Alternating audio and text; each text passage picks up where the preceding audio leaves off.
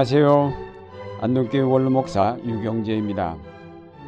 하나님께서 천지를 창조하실 때 빛과 어둠, 하늘과 땅, 남자와 여자를 만드셨습니다. 우리가 얼른 보면 이 세계는 이원론적으로 창조되어 처음부터 갈등 구조를 가지고 있는 것처럼 보입니다. 그러나 우리가 창세기 1장에서 보는 대로 이런 창조의 세계는 조화를 이룬 아름다운 것으로 평가되었습니다. 만물이 둘로 나뉘어진 것처럼 보이지만 한 하나님에게서 나왔기 때문에 결코 대립 관계가 아닌 보완적인 관계이며 둘 중 어느 하나만으로는 존재할 수 없는 것이기에 그것은 둘이 아니라 하나입니다. 만물이 다 각기 그 특성을 가지고 창조되었기에 서로 같을 수는 없습니다. 그러나 그 만물이 다 창조주 하나님 안에서 통일을 이루고 있습니다. 만물이 서로 다르면서도 조화를 이루고 서로 반발하면서도 일치를 이루는 것은 그 만물이 하나님 안에 있기 때문입니다. 다시 말해서 만물을 하나 되게 하시는 하나님의 뜻이 거기에 작용하고 있습니다. 따라서 만물은 하나님을 떠나서는 존재할 수가 없습니다. 그런데 만물이 타락함으로 하나님을 떠나게 되었습니다.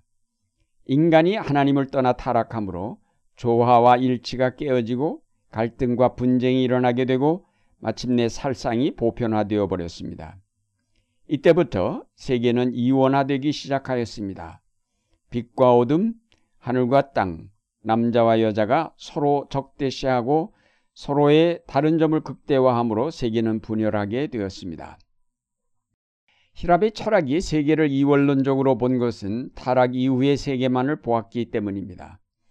히랍의 세계관과 히브리 세계관의 차이가 바로 여기에 있습니다. 히브리 세계관은 비록 지금은 인간이 타락함으로 만물이 서로 대립 관계에 있지만 그것은 본래 하나님 안에서 통일되어 있는 것으로 보고 있습니다.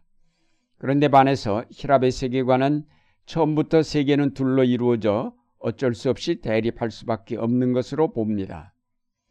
이런 히랍 세계관은 서양 문화 전반에 영향을 미쳤습니다.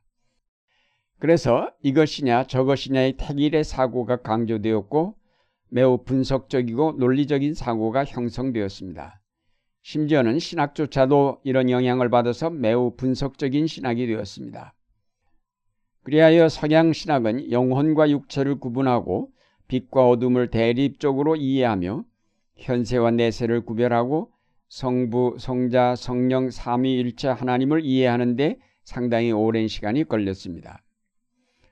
그러나 동양의 세계관은 서양과는 달리 히브리 세계관에 가깝기 때문에 우리가 기독교를 바르게 이해함에 있어 크게 도움이 됩니다. 우리의 태극기를 보면 가운데 태극이 있고 팔괘 가운데 사괘가 그려져 있습니다. 이것은 중국 철학인 주역 사상을 그대로 표현한 것입니다. 만물의 근원을 태극으로 보고 거기서 음양의 양의가 생기고 양의는 다시 태음, 태양, 소음, 소양의 사상으로 사상은 다시 발전하여 8개로 8개는 다시 발전하여 64개가 됩니다. 이것은 우주 생성의 원리를 설명한 철학입니다. 여기서 인생관, 윤리관, 국가관, 우주관, 본체관이 모두 나왔습니다. 한마디로 말해서 주역 사상은 이 우주가 근본적으로는 하나로 형성되어 있다고 봅니다.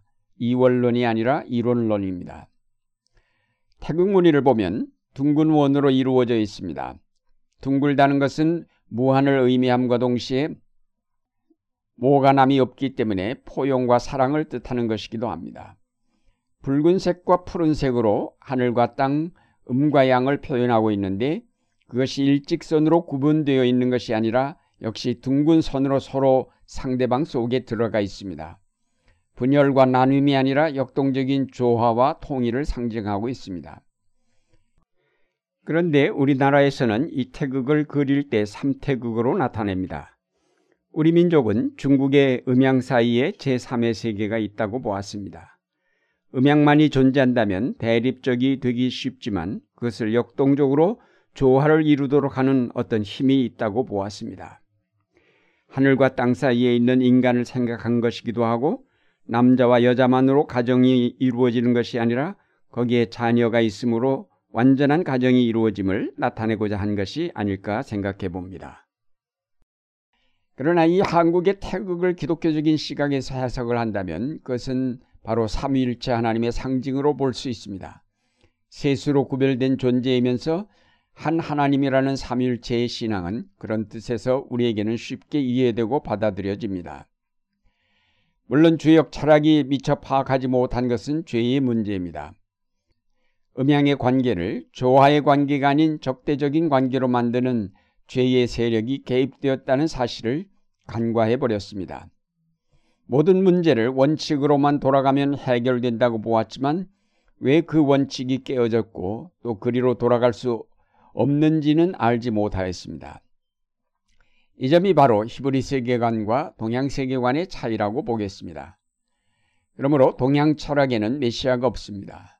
죄로 말미암아 분열된 세계를 하나로 재통합하는 원리로서의 메시아가 없으므로 주역 철학이 하나의 종교로 자리 잡을 수가 없었습니다.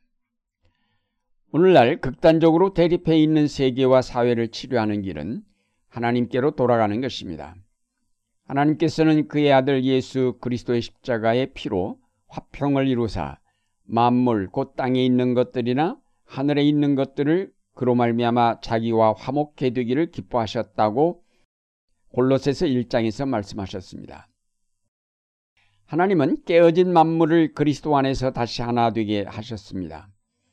하나님이 끊었던 만물과의 관계를 회복하시고 만물을 하나로 통합하는 힘의 원천이 되셨습니다.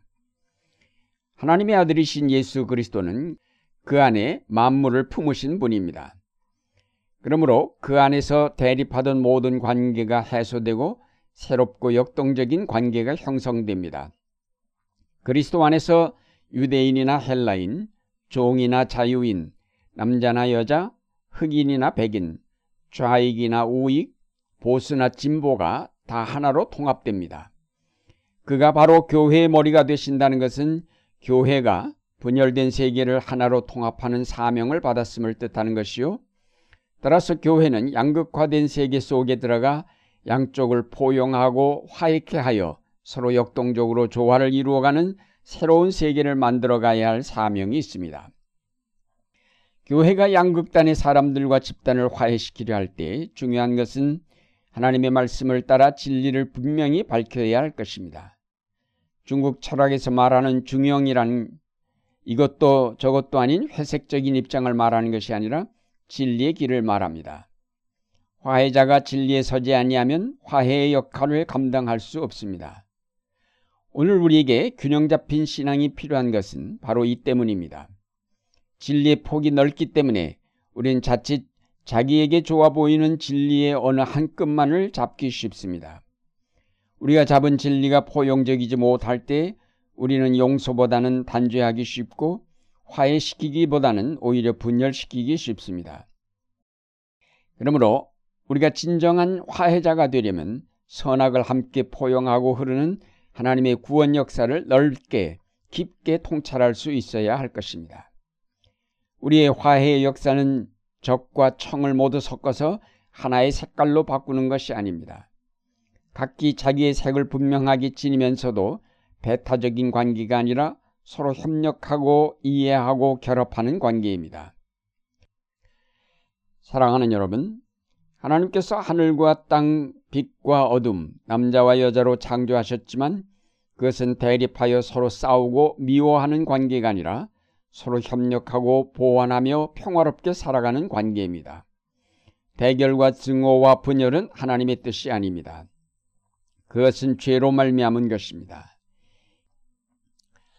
이제 만물의 화해와 통일을 이룩하신 예수 그리스도를 분명하게 고백하면서 그가 주신 사명을 따라 이 땅의 화해의 사역을 충실하게 감당해가는 그리스도인들이 되어야 하겠습니다. 좌우로 치우치지 아니하고 오직 그리스도께서 행하신 대로 화해의 사명을 감당해가는 균형 잡힌 신앙을 간직한 여러분의 생애가 되시기를 바랍니다.